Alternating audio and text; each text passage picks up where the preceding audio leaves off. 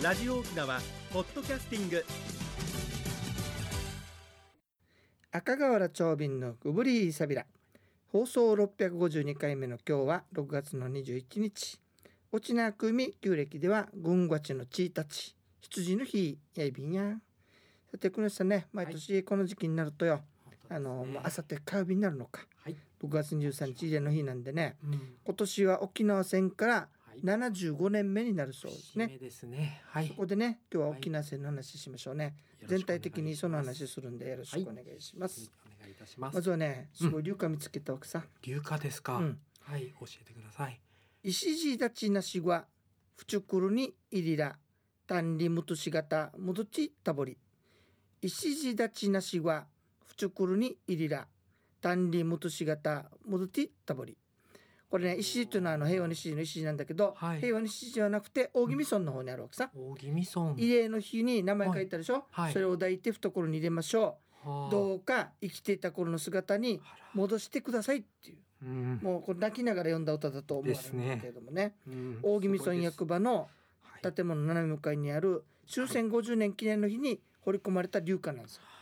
大金区の方の作品だそうですね。うんで子供が亡くなってその名前が築かれた慰霊の日の前ではい。できることなら一回やってほしいという気持ちを読んだんでしょうね。誰もが同じ気持ちだったでしょうね、さて、えー激しい地上戦はい。多くの命それと、もう一つ大切なのは祖先が築き上げてきた貴重な文化財、文化財ですね。これも全て破壊されました。戦争はこういうところが、はいそう。あります、でその沖縄戦の教訓を生かしてね平和を祈るという意味で、うん、沖縄戦のね特徴と呼ばれているものがあるわけさ、おあのおなんでしょう。はい。えっと勉強するとすぐ出てくるんだけれども、はい。ちょっとそれをねうんうん。紹介してみたいと思います、ぜひ。まず丸一、はい。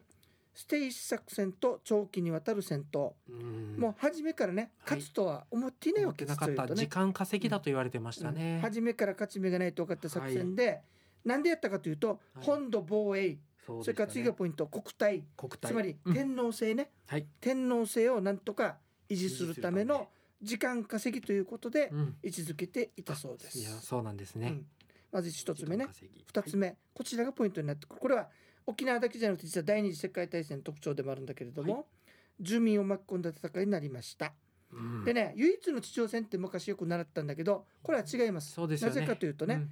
国内でも硫黄島ではい。戦いが行われています。はい。だから住民がいるところでやられうん。た唯一の地上戦ということになるわけね。日本国内では。はいで住民の疎開はサイパン島が陥落した44年7月頃から始まったんですが、はい。もうすでにねもうあの潜水艦とかで政界政界権が握られていたので、うん。うん輸送船が次々に沈められてはい。思うような輸送とかもできなかったし、はい。疎開もできないっていう状況になっていて結果的にうん。約45万の住民が、はい。えー南西諸島守備隊うん。陸軍8万6400人海軍1万人これに防衛隊ということで現地の人たちが徴収されてここがあるわけ。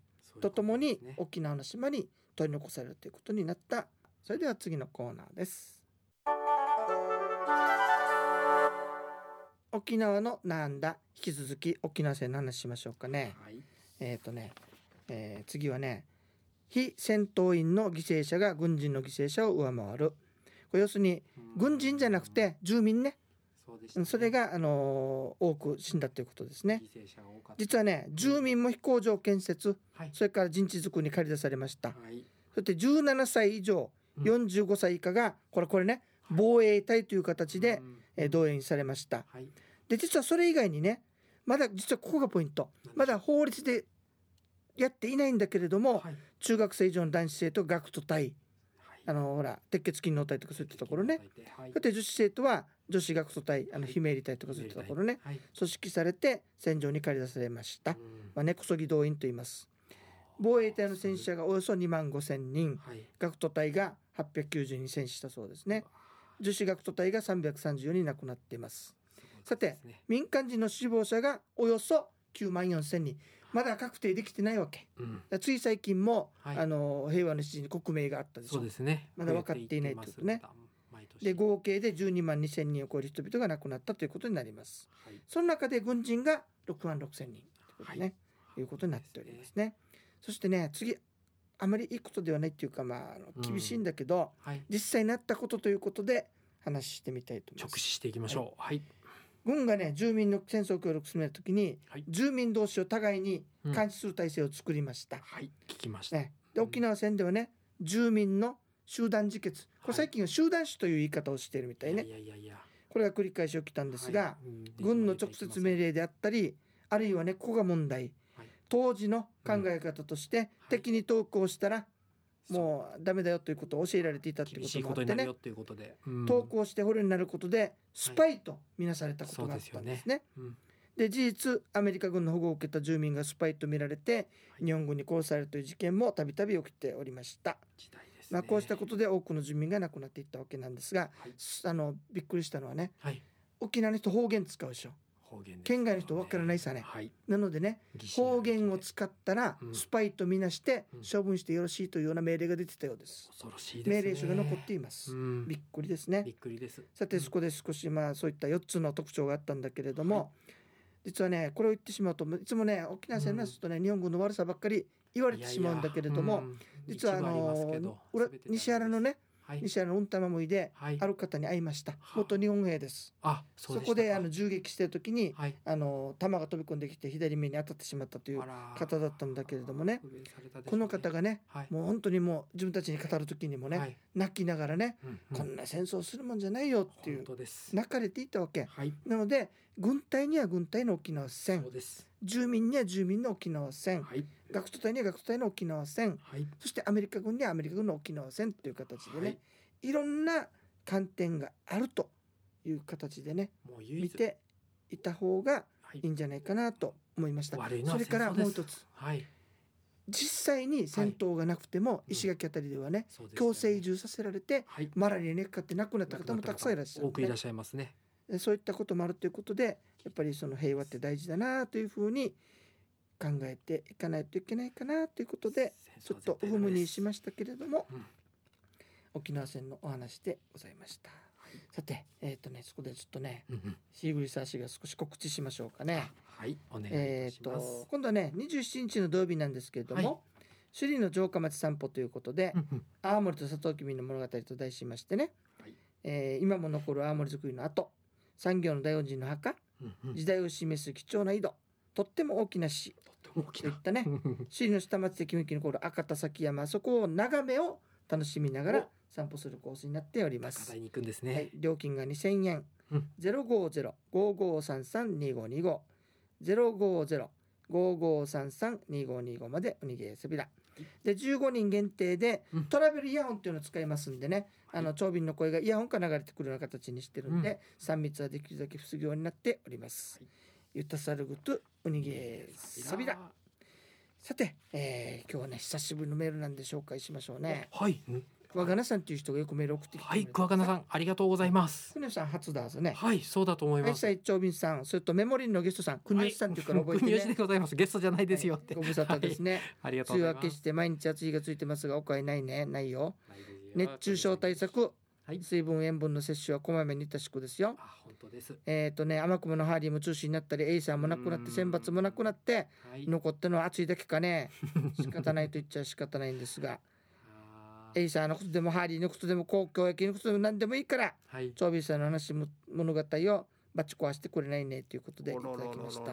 ゲストさんじゃなくて毎週出てるから、これからさん覚えてくださいよ。メモリーの国吉さん国吉でございます。よろしくお願いいたします。はい、今後ともどうぞはい、次のコーナーです。一に運動二にメモリン私が私で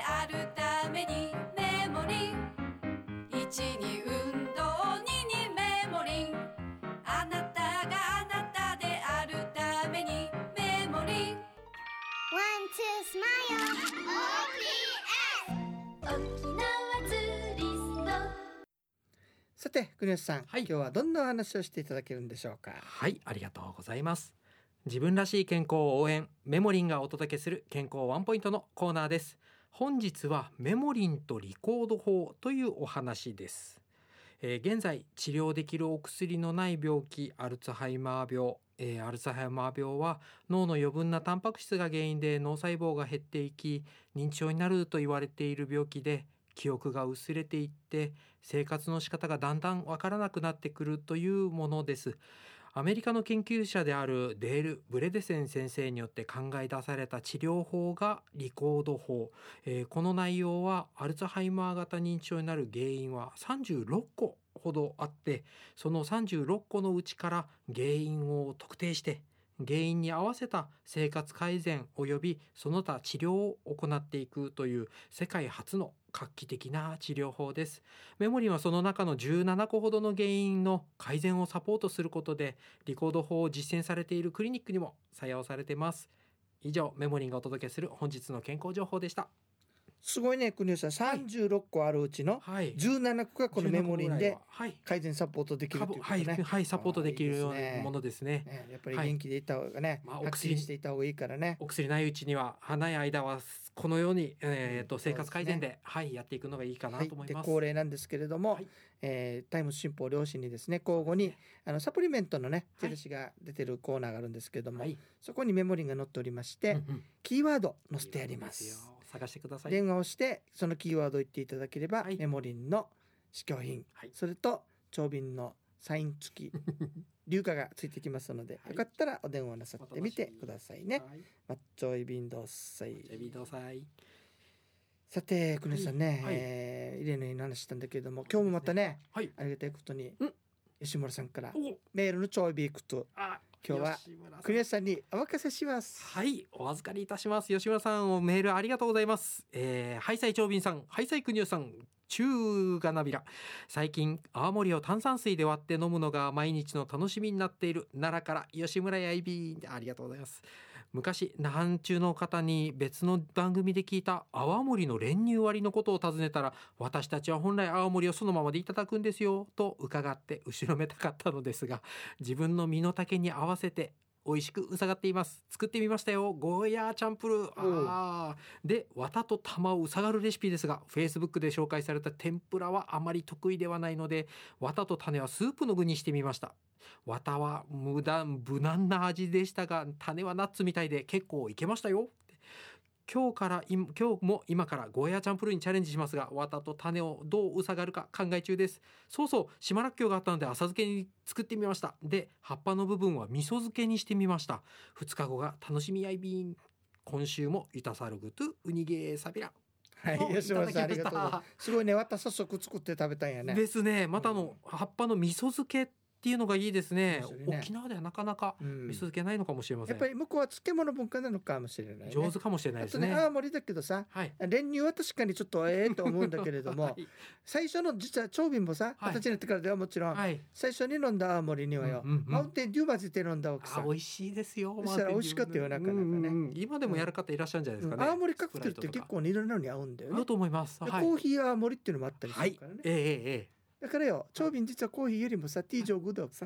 だからティー青ティー青森森ねっかねえと思ったけどよ残念ながらティー青森っていうのはお店にはなかったね。言ってる方いるかもしれません。うちん茶は混ぜたり飲むしますまあそうだよねまあそれもティーといえばティーですか。はい。うちっちゃはあれじゃない？メモリーと一緒で、はい肝臓を守るために一緒に飲んでるだけじゃない？味というよりは味じゃないかもしれませんが、そうだはずよこれさ。健康のためにもなります。はい。だからねほどほどにねはい青森楽しみましょう。楽しみましょうね。はい。だけどほどほどにしてくださいよ。ほどほど第一番です。ねはい。先人も言ってますよ。ほどほどに飲んだらはい失敗も忘れてお酒は 心の鏡で長寿のもとだけれども、けれどえー今日はね健康ワンポイントのコーナーお届けいたしました。えーそういえばねあっという間でしたはい責任残行に面白いのがあるよ。何でしょう？お。金口座石に入れてからいあの差し込むみたいな形だけど、こう陣がなしというのがあるよ。陣がらしいお金様だね。はい。お金様様ね。陣やこの世の宝物。俺ビキャビレカやのの。いや、あそことろや陣がにリラリンバよって言われそうだから、これぐらいにしときましょうかね。はい。というわけで、YouTube でね、うん沖縄歴史裏表というね、がついてる方ですね。ージをあの作りましたんでね、はいページ作ったというか配信しておりますんで、はい。興味のある方はぜひお聞きになって、というより見てくださいねだね、画像が出るからね。はい写真が後ろに映るからそうなんですよね。割と話してた感じかと思うんですよ。